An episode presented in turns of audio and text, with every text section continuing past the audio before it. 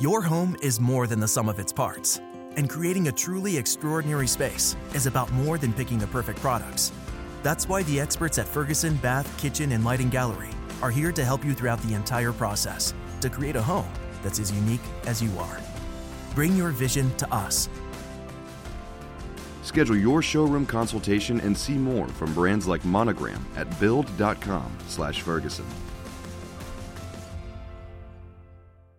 Boss is here! Military parents never miss a beat, and neither does the Johns Hopkins U S Family Health Plan. Built for every warrior in your family. With more than forty years of service to military families, Tricare Prime benefits plus exclusive extras. Learn more at warriors at home dot com.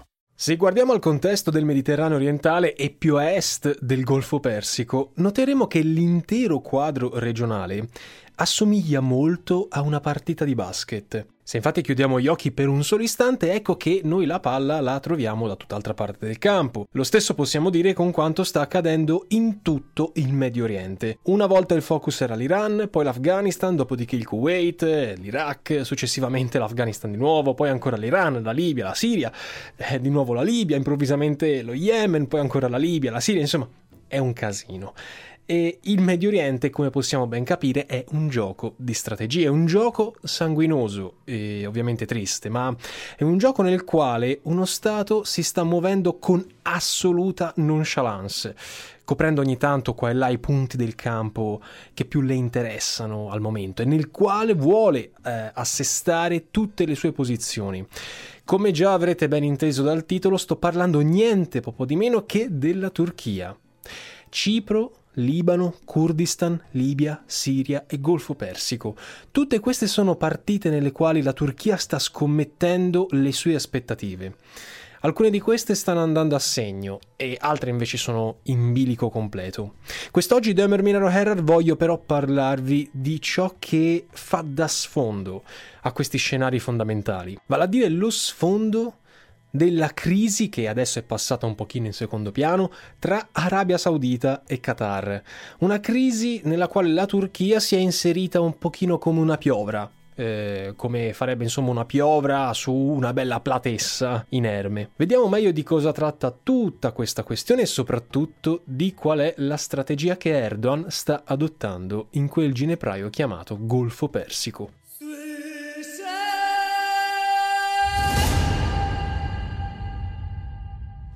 A partire dagli anni duemila, quindi non stiamo parlando di ere geologiche, la Turchia è stata e continua ad essere un attore attivo nella politica mediorientale.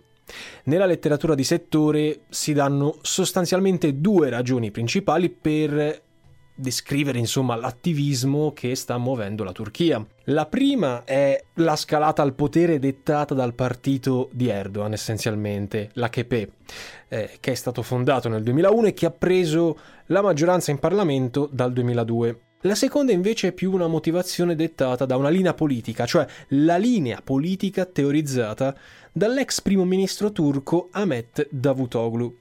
Davutoğlu, oggi in rotta di collisione con Erdogan, è uscito dall'A K P, ha fondato un partito tutto suo, eh, ma nonostante questa cosa, insomma, la Turchia ha interiorizzato un po' il modo di concepire e di muoversi negli affari di politica estera sia nel Mediterraneo orientale che in Medio Oriente. E le teorie di Davutoğlu poi sono state di, di rimpetto rinfacciate e anche rispecchiate dalla mentalità di Erdogan. Alla base di questi due pilastri, cioè del sorgere dell'A K P e delle politiche di Davutoğlu, c'è comunque un comune denominatore. Un evento cardine della storia mediorientale che ha scatenato un po' eh, l'attivismo della Turchia, cioè l'invasione dell'Iraq, l'invasione statunitense dell'Iraq e il crollo eh, del regime di Saddam Hussein nel duemilatré. Tutti di voi si ricorderanno della statua, insomma, impiccata con la corda e trascinata dalla folla e dagli americani. Ecco, quella scena significò una sola cosa per, eh, per la Turchia: la necessità di colmare il vuoto di potere emerso nella vecchia regione della Mesopotamia. Farlo avrebbe assicurato ai turchi uno slancio enorme nella politica espansionistica ed economica dell'intera regione. Tolto Saddam, inoltre, il nuovo disequilibrio dava a un gruppo di popolazione che è molto ostile ad Ankara e viceversa, cioè ai curdi, quasi tutti concentrati nel Kurdistan iracheno, noi stiamo parlando in una regione a nord dell'Iraq, la possibilità di emergere come forza rilevante nello scacchiere regionale, cosa che agli occhi della Turchia era una cosa intollerabile. Come detto, la recente mentalità adottata da Ankara è un'eredità che Erdogan ha assimilato dalla visione del suo braccio destro Davutoğlu, l'ideatore che in sostanza ha voluto prefissare un nuovo ruolo turcocentrico eh, in tutto il Medio Oriente. In quest'ottica, per Davutoğlu, la Turchia possiede, e come anche per Erdogan sia chiaro, una posizione talmente strategica nella geografia, a cavallo tra Asia e Europa se ci pensiamo bene, che le garantirebbe l'accesso di diritto ai due principali mercati globali. Per Davutoğlu e per Erdogan la Turchia è sommariamente un pochino tutto. È un paese mediorientale, balcanico, caucasico, caspico, mediterraneo e anche implicitamente un paese del Golfo Persico. Geografia fatte da parte, insomma. Possiamo suddividere il pensiero eh, turcocentrico di Davutoğlu e poi di Erdogan in tre principali pilastri, diciamo così, in tre punti cardine. Il primo si fonda sull'idea secondo cui l'Occidente è in costante declino, cioè il fatto che il centro di gravità del mondo si sta inesorabilmente spostando da ovest, cioè gli Stati Uniti, a est, in Cina. Questo farebbe della Turchia un paese centrale nei nuovi equilibri mondiali che si stanno andando a creare, una porta di transito per tutti gli occidentali che vorranno fare affari con, con l'est, con, con i cinesi in primis. Il secondo punto è la reinterpretazione e la rivalutazione della storia che la Turchia sta avendo in casa propria. Il tutto si basa sull'idea di passato romantico, passato nazionalista dell'impero ottomano. La Turchia si considera la erede legittima dell'impero ottomano, lo sappiamo bene tutti, ha una nostalgia enorme del, del suo passato storico, la Turchia, che appunto si vede come eh, una diretta discendente di quello che fu ormai l'impero ottomano. Questo sogno nazionalista, fomentato dalla visione di Davutoğlu, che glorifica il potenziale dei turchi di poter tornare a diventare una potenza musulmana de facto, si è andato a scontrare con la vecchia tradizione laica di Mustafa Kemal Atatürk, il riformatore, il padre della Turchia moderna. Nella laicità di Atatürk, gli ideali di Davutoğlu vedono infatti l'inizio della miseria del popolo turco, di un popolo rinchiuso ai margini del Mediterraneo e in secondo piano nei giochi di potere del Medio Oriente. Quello che bisognerebbe fare quindi per Davutoğlu è quello di abbandonare questa tradizione e riportare in auge una sorta di Pax ottomana in tutta la regione, cosa che a Erdogan non può far che piacere. E con Pax ottomano ovviamente leggasi un controllo più o meno vasto di tutti gli attori mediorientali e nordafricani che devono essere subordinati al volere della Turchia. Il terzo e ultimo pilastro della politica estera espansionista turca, potete anche chiamarla neo-ottomana se volete per certi gradi, anche se comunque è abbastanza sbagliato definirla così, è quello di sfruttare abilmente la diplomazia. Quella che Davutoğlu definisce diplomazia ritmica, cioè per diventare attore chiave nel Medio Oriente la Turchia sa che deve assolutamente dotarsi di una rete diplomatica forte, stabile e tentacolare. Non farlo sarebbe come voler investire in borsa senza avere un minimo fondo di capitali. In tal senso il paragone ci sta anche abbastanza bene. La diplomazia per Ankara è infatti una scommessa. Eh, fatta molto spesso al rialzo e orchestrata in maniera molto opportunistica, diciamo. Lo vedremo meglio questo nel caso del Golfo Persico a breve. Mediare è diventata parte fondamentale della nuova politica estera di Erdogan, questo per trasmettere l'idea, l'impressione di una Turchia super partes, eh, di una Turchia risolutrice di tutti i conflitti in atto e difensore dei valori di ciascun paese in Medio Oriente, una sorta di paese saggio della regione. Evidentemente Davutoğlu però non aveva considerato a suo tempo la Siria, visto e considerato che da quando le primavere arabe nel duemilaundici hanno infiammato paesi come la Siria, la Libia o l'Egitto, la Turchia si è vista sempre di più coinvolta, volente o nolente, in uno tsunami di cambiamenti di leadership continui in tutta l'area del MENA.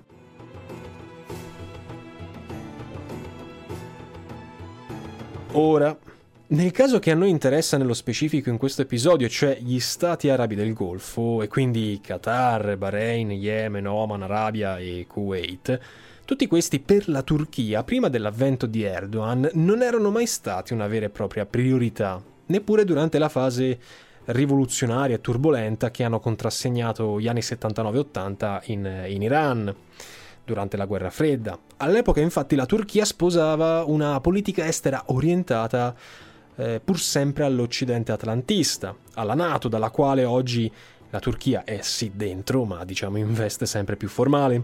Da quando il partito di Erdogan, cioè il Partito della Giustizia e dello Sviluppo, l'A K P, eh, di orientamento islamista, eh, quindi si tratta pur sempre di Islam politico, è salito al potere nel duemiladue, le relazioni tra Turchia e stati del Golfo sono diventate sempre più intrecciate, soprattutto da quando il principio cardine di Davutoğlu, cioè il principio di zero problemi con i vicini a Oriente, è diventato la guida, la linea guida che va dettando la politica estera della Turchia, spostandone così l'interesse da ovest, propriamente i Balcani e l'Europa, verso est in Medio Oriente e nel Levante.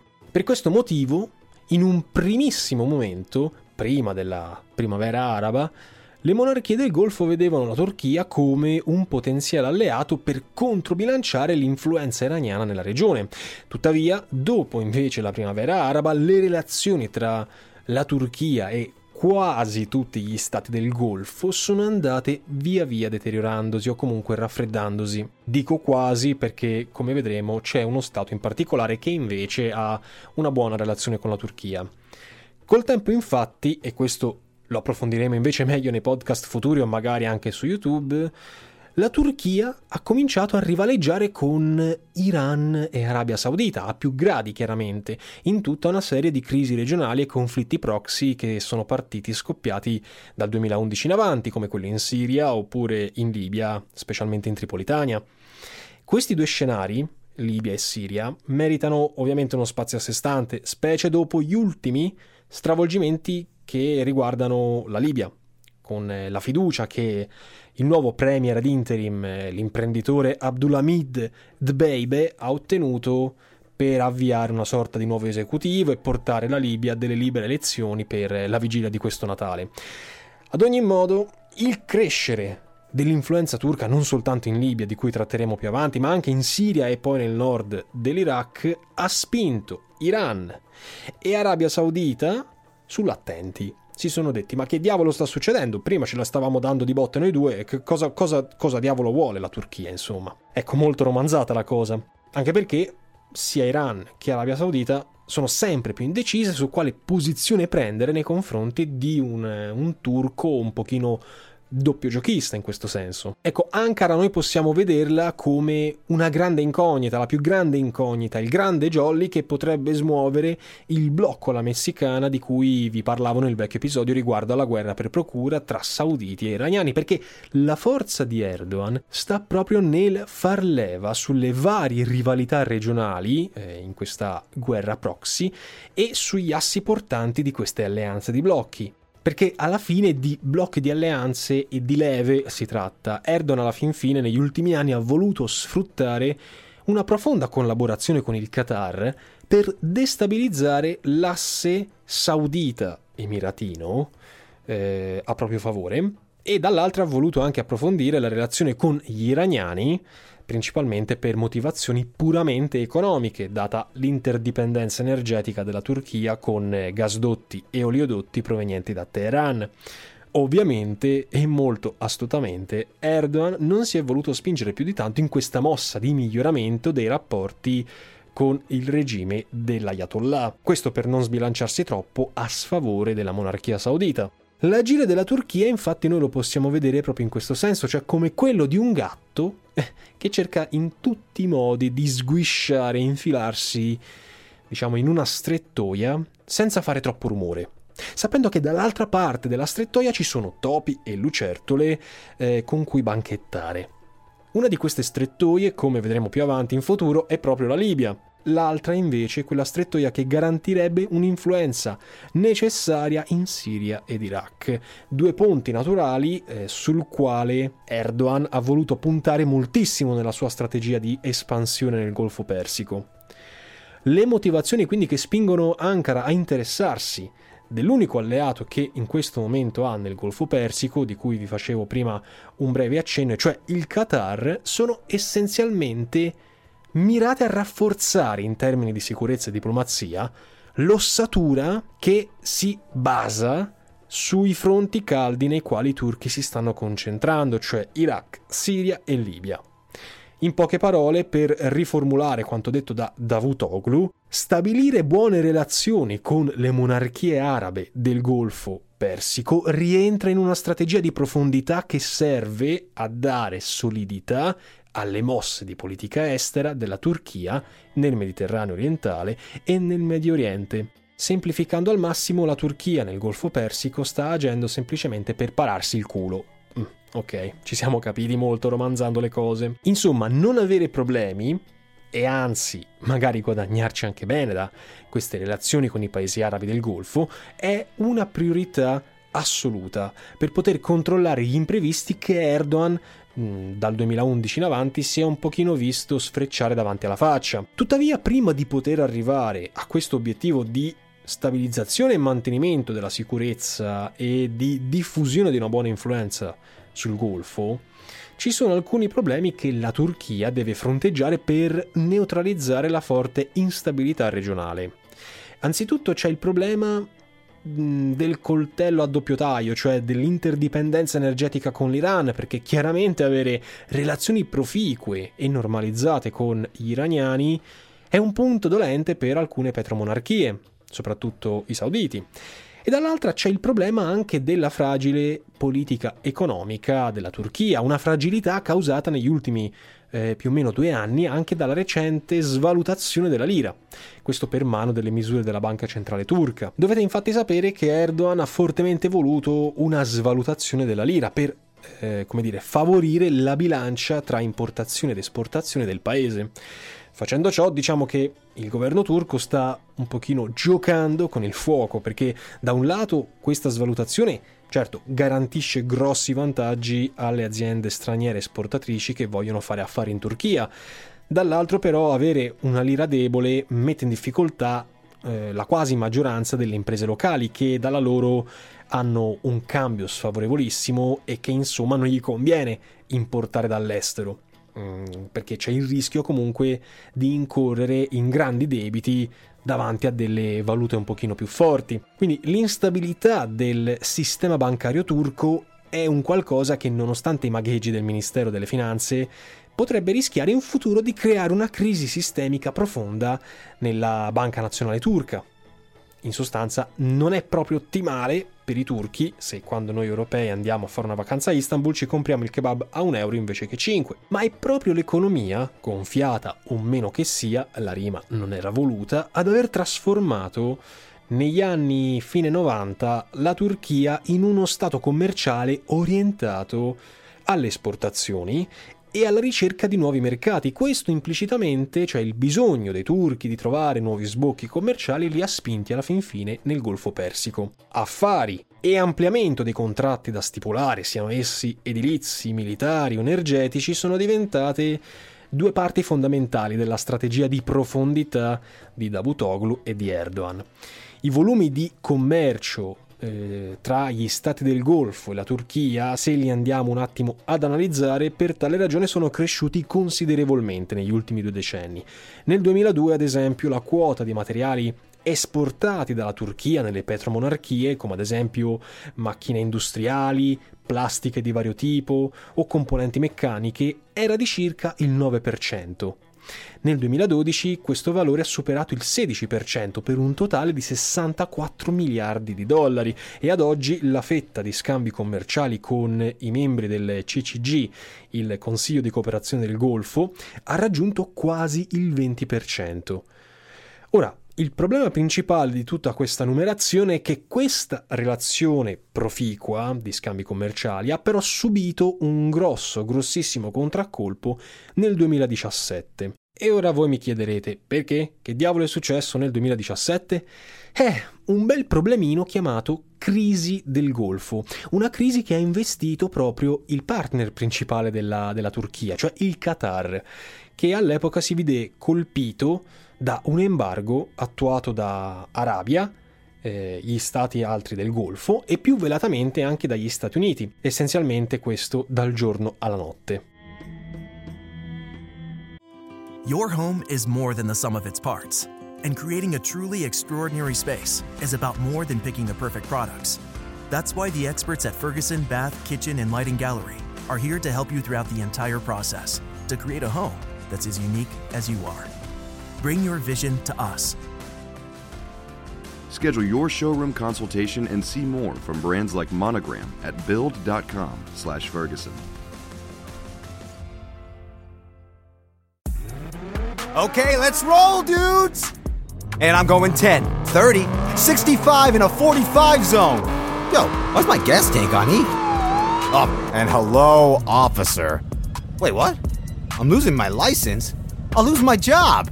And here come the court costs. Oh, man, that's the thing about pedal to the metal, dude. You speed, you lose. Slow down. Driving is no game. A message from Virginia D M V.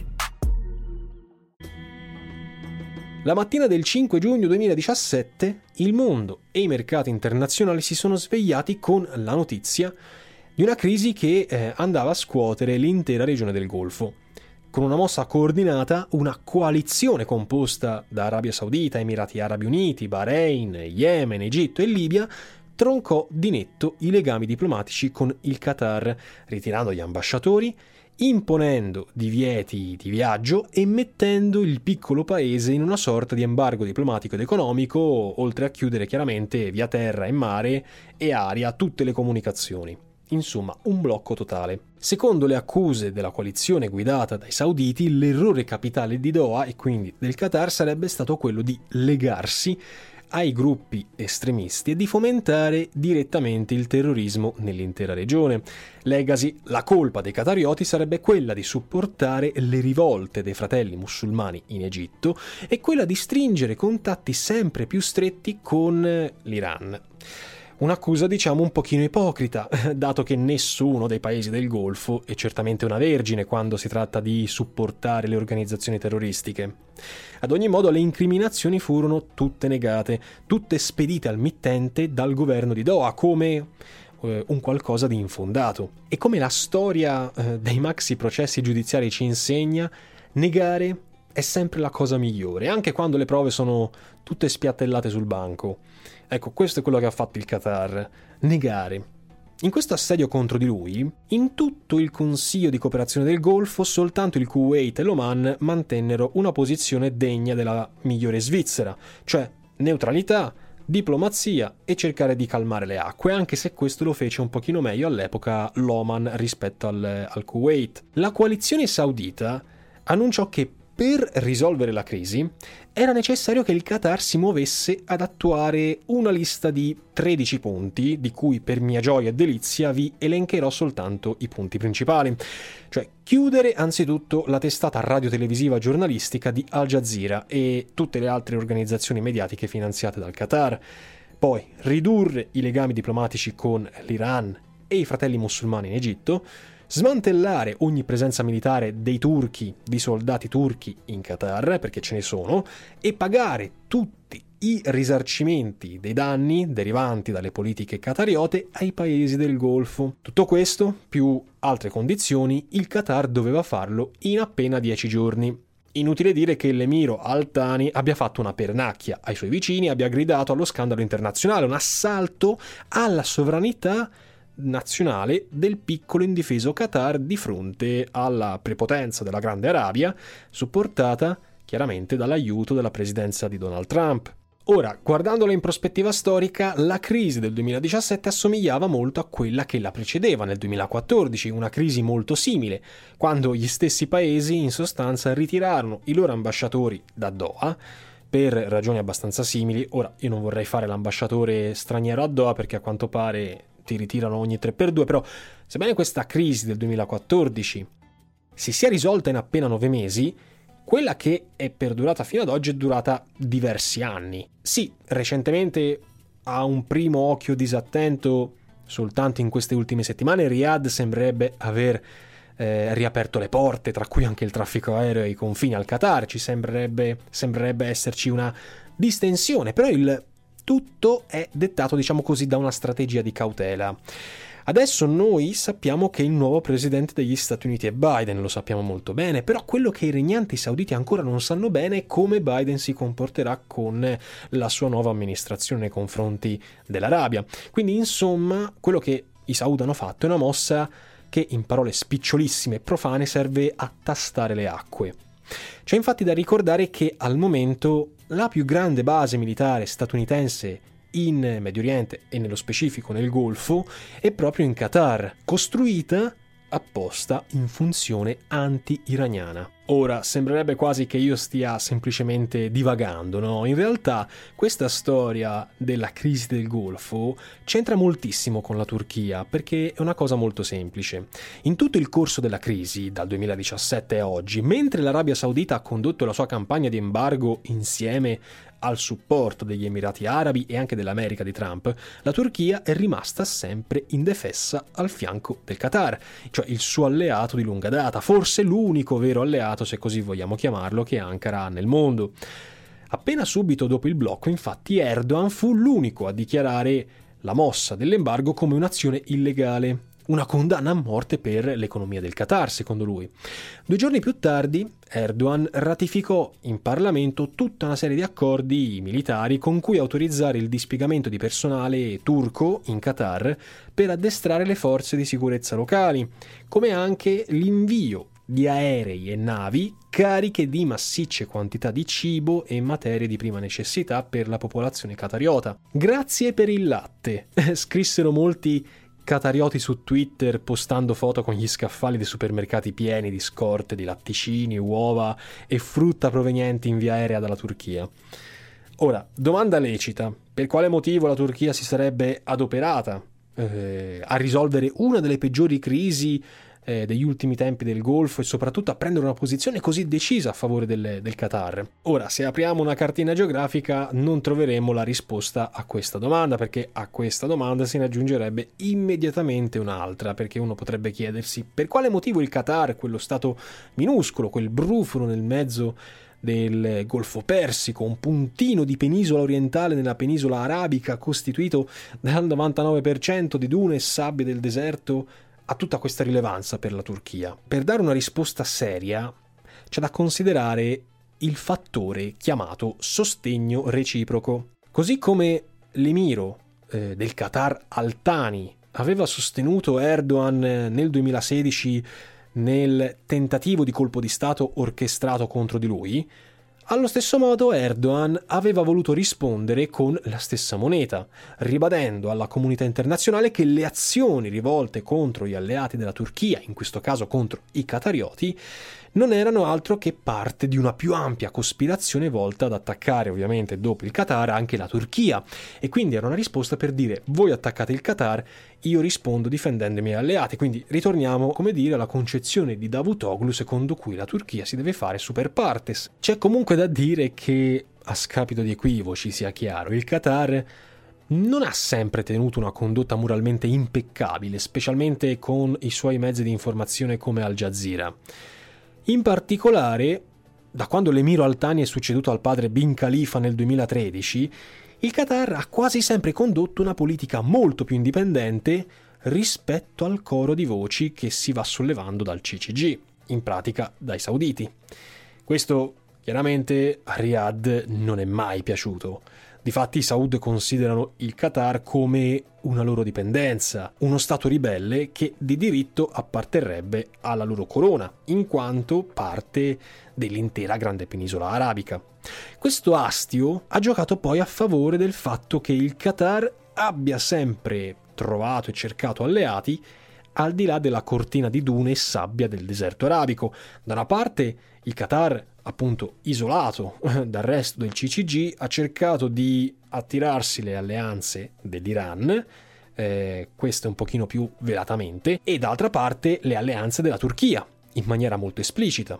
Ad aggravare la situazione poi ci fu anche il fatto che all'epoca dei fatti della crisi l'ex presidente Trump annunciò una campagna di massima pressione contro il Qatar, al che la Turchia controbatté dicendo che non avrebbe mai sostenuto le azioni imperiali che gli Stati Uniti applicavano da decenni all'Iran e che, se applicate in Qatar, avrebbero rischiato di mettere in subbuglio l'intera eh, sicurezza regionale del Golfo. Dopo neanche un anno Trump allentò leggermente le tensioni con il Qatar, ma non perché Erdogan avesse abbaiato, ma eh, perché per gli Stati Uniti il Qatar era comunque un asset eh, regionale molto importante nell'equilibrio del Golfo. E dopo tutto, la pantomima di essere amiconi dei sauditi, gli Stati Uniti l'avevano già fatta per tutto il corso dell'anno precedente, cioè il duemiladiciassette. Oltre alla base aerea di Al Udeid, eh, tenere una posizione in Qatar per Washington significava poter agire mh, senza troppi problemi a non troppi chilometri di distanza contro l'Iran nella sua strategia di blocco dello stretto di Hormuz, come già vi raccontavo nel podcast precedente. Vatandaşlarına yönelik yaptırımların uzandığı yerlere baktığımızda çok ciddi bir yanlışın içine düşüldüğünü görüyoruz. Bir ülkenin halkını yiyecek içeceğinden seyahatine, ticaretinden ibadetine kadar her alanda tecrid etmeye kalkmak insani değildir, İslami hiç değildir. Adesso che abbiamo considerato anche questa macrovisione, però non dobbiamo confonderci, cioè gli ideali di fratellanza mettiamoli un attimo nel cassetto, perché nel mondo delle relazioni internazionali questi contano fino a un certo punto. Il fattore più profondo che ha spinto la Turchia a schierarsi col Qatar è stato il sostegno esplicito che entrambi i paesi danno all'organizzazione dei fratelli musulmani. I fratelli musulmani si sono sempre posti come alternativa valida in sostituzione al modello dinastico dei Saud e anche al modello militarista di Al Sisi in Egitto. A partire dalle primavere arabe, Turchia e Qatar avevano l'aspettativa di poter creare una sorta di cintura di controllo, una sfera di influenza che, tramite appunto l'appoggio ai fratelli musulmani, potesse estendersi dalla Turchia fino ad arrivare alla Siria. Un progetto dinanzi al quale eh, sbiancherebbero non soltanto Al Sisi, ma anche gli statunitensi, i sauditi e anche implicitamente Israele. Difatti, il sostegno di Turchia e Qatar ai fratelli musulmani nella rivoluzione egiziana, cioè a una forma di governo più consona alla loro e meno alla visione tradizionalmente conservatrice di sauditi, emiratini o egiziani, è in pieno contrasto con le politiche di Riyadh e di Al-Sisi in Egitto. Al-Sisi che poi è in aperto contrasto con Erdogan. I due non si sono, diciamo così, eufemisticamente parlando, scambiati baci e abbracci negli ultimi anni. Comunque, piccola parentesi chiusa, i fratelli musulmani sono visti come una minaccia per la stabilità di queste petromonarchie, per il loro status quo, e pertanto tacciarli di terrorismo e unirsi in una lotta unificata contro di loro è la mossa naturale adottata dagli stati del Golfo, o anche da un regime militarista come quello di Al-Sisi. La fratellanza musulmana, però, sia chiaro, non è l'unico punto di concordia che lega Turchia e Qatar. Ci sono anche temi come la Palestina o la Siria, ad esempio, dove Turchia e Arabia Saudita divergono su chi debba gestire il potere al di fuori di Assad, ma ci sono anche altre divergenze che non finiscono qui, chiaramente. Pensiamo all'affare Khashoggi, che divide enormemente Arabia Saudita e Turchia, perché si è sviluppato proprio nella città principale di Erdogan, Istanbul, oppure pensiamo alla stretta alleanza che lega Stati Uniti e Sauditi, che poco piace onestamente a Erdogan e all'emiro Al Thani. Oppure pensiamo all'Iran, con cui la Turchia ha stretto accordi commerciali bilaterali che valgono oltre trenta miliardi di dollari, accordi di cui beneficia anche il Qatar, che forse è l'unico, il solo tra tutti gli stati del Golfo a goderne. E inoltre, per entrambi i paesi, sempre riguardo all'Iran, le guardie della rivoluzione iraniana, definite da Washington e Riyadh eversive e terroriste, per, diciamo, Ankara e, e Doha non sono altro che illeciti squadroni militari in difesa dei confini nazionali di Teheran. Insomma, in tutto questo purpurì di cose c'è una forte convergenza di interessi tra i due regnanti. Ma chiaramente l'appoggio al Qatar non è tale da spingere i turchi a essere disposti a mettersi in conflitto aperto con i Saud, sia chiaro. Ricordiamoci che Ankara si attiene pur sempre alla politica di Davutoğlu romanzata del chi si fa i fatti suoi campa cent'anni, specialmente nel Golfo Persico. C'è poi anche da considerare l'aspetto economico, che in questo caso non va messo da parte, e cioè che fintanto che Bin Salman non deciderà di troncare i rapporti commerciali con la Turchia, e cioè mai, visto che per fronteggiare un'eventuale crisi economica il principe è costretto a bussare alla porta di più partner possibili come Cina, Stati Uniti ma anche la Turchia, difficilmente Erdogan farà lo stesso, perché la sua strategia multipolare di approfittare appunto di molteplici relazioni positive nel Medio Oriente non glielo permetterà mai, e quindi è difficile che noi vedremo da un momento all'altro un deteriorarsi estremo delle condizioni tra Sauditi e Turchia. La Turchia vuole che l'Arabia, con la quale esporta più di tre miliardi di dollari di merci, rimanga un compagno strategico e di fiducia nella sua bilancia commerciale. Tessuti, materiali edili, ehm, componenti elettriche e meccaniche, armi e articoli alimentari come cereali o latte sono tutte merci che i turchi amano vendere direttamente in Arabia, così come anche in Qatar. Insomma, Erdogan vuole la moglie piena e la botte ubriaca, o meglio, la moglie ubriaca e la botte piena. Inoltre Erdogan è amante della destabilizzazione. Rinunciare ad allearsi con il Qatar nel corso della crisi del duemiladiciassette e quindi stare dal, dalla parte inverosimilmente dei sauditi avrebbe legittimato ancora di più la supremazia dei Saud e quindi sbilanciato l'equilibrio a scapito degli iraniani, della componente sciita. Le cose per Erdogan devono restare così, almeno fin quando i piani del presidente turco non prendano l'andazzo che devono prendere. Per questo motivo nel duemilaquindici la Turchia ha aperto una sua base militare in Qatar, mandandoci oltre duemila soldati di stanza. Per questo motivo la Turchia non ha mai smesso di investire pesantemente in Qatar, più di un miliardo di dollari nel duemilaventi, con un aumento del diciotto per cento delle esportazioni e l'installazione di più di cento aziende turche in un paese che sarà grande all'incirca quanto l'Umbria. Eh, quasi tutte aziende ovviamente nel settore dell'edilizia. Ricordiamoci infatti che a breve in Qatar ci saranno i mondiali di calcio e questo ha dato un input enorme al mercato delle costruzioni, con hotel, appartamenti, strade più ampie, campi sportivi e grandi magazzini. Il costo di tutto questo è stato vertiginoso. Si tratta di cinquecento milioni a settimana per tutte queste infrastrutture, ma anche costo di vite umane eh, di tutti gli operai immigrati dall'Asia come Pakistan o Bangladesh, morti per realizzare queste opere faraoniche. Stime recenti infatti portano la notizia di più di seimila operai deceduti sotto il sole cocente e la brutalità del lavoro. Anche questo fa parte, insomma, del gioco di scacchi che regna nel, nel Medio Oriente. Anche da parte qatariota gli investimenti in Turchia sono stati sostanziali. Si parla di una bella somma di investimenti, di quindici miliardi di dollari iniettati nell'economia turca a sostegno del deprezzamento della lira. E se poi vogliamo anche metterci il bel Boeing sette quattro sette otto donato nuovo di zecca ai turchi eh, come segno dell'amore speciale dell'emiro qatariota per Erdogan, possiamo capire quanto profondi siano i legami, gli interessi che mh, uniscono queste due nazioni.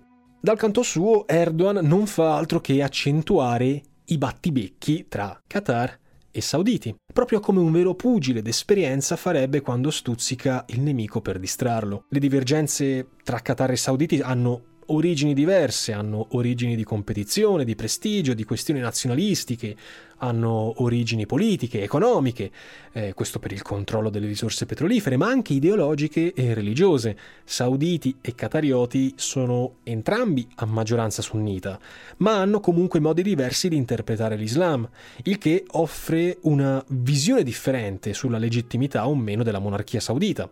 I Saud infatti dicono che è l'Islam stesso a dare legittimità al loro potere, in quanto essi stessi sono difensori della religione nazionale. I I qatarioti invece affermano il contrario e dicono: no, voi state dicendo cazzate.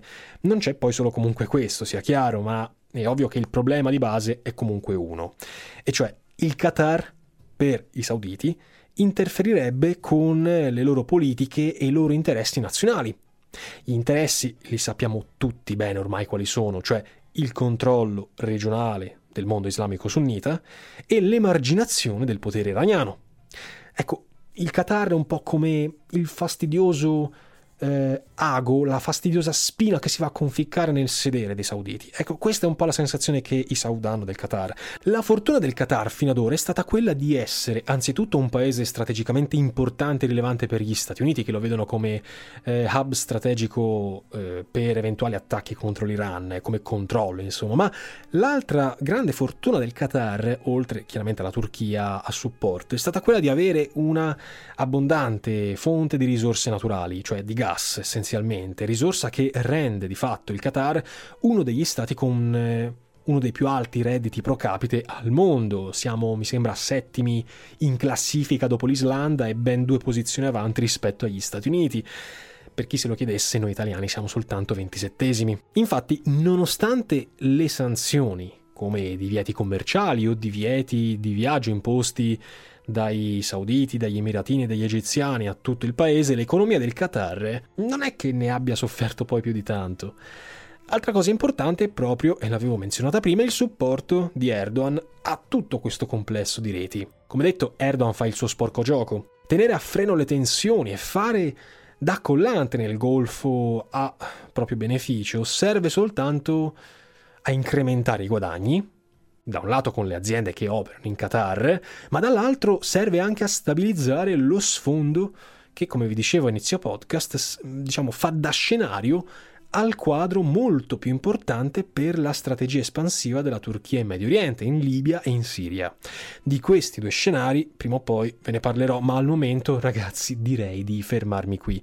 Spero che vi sia piaciuto questo episodiuccio aggiuntivo al contesto della penisola arabica, che io trovo affascinantissima. Via via che sto, diciamo, approfondendo un po' i vari scenari, mi sto entusiasmando sempre di più di questa fetta, questa porzione di mondo che è davvero davvero da scoprire. Chiaramente questo non era un episodio direttamente legato alla guerra per procura che stavamo analizzando negli ultimi due podcast, ma penso comunque che sia stato un ottimo modo per poter approfondire Eh, un'altra dinamica molto controversa è un po' la mentalità che sta regnando nelle relazioni internazionali del Medio Oriente. Ci sentiamo la prossima settimana con la terza e ultima parte sui vari scenari della proxy war tra Arabia Saudita e Iran.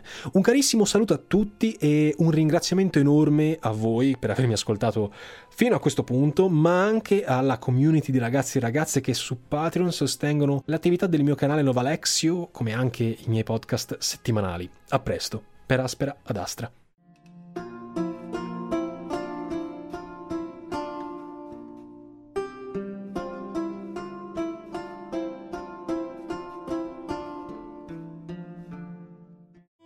Your home is more than the sum of its parts, and creating a truly extraordinary space is about more than picking the perfect products. That's why the experts at Ferguson Bath, Kitchen, and Lighting Gallery are here to help you throughout the entire process to create a home that's as unique as you are. Bring your vision to us. Schedule your showroom consultation and see more from brands like Monogram at build dot com slash Ferguson.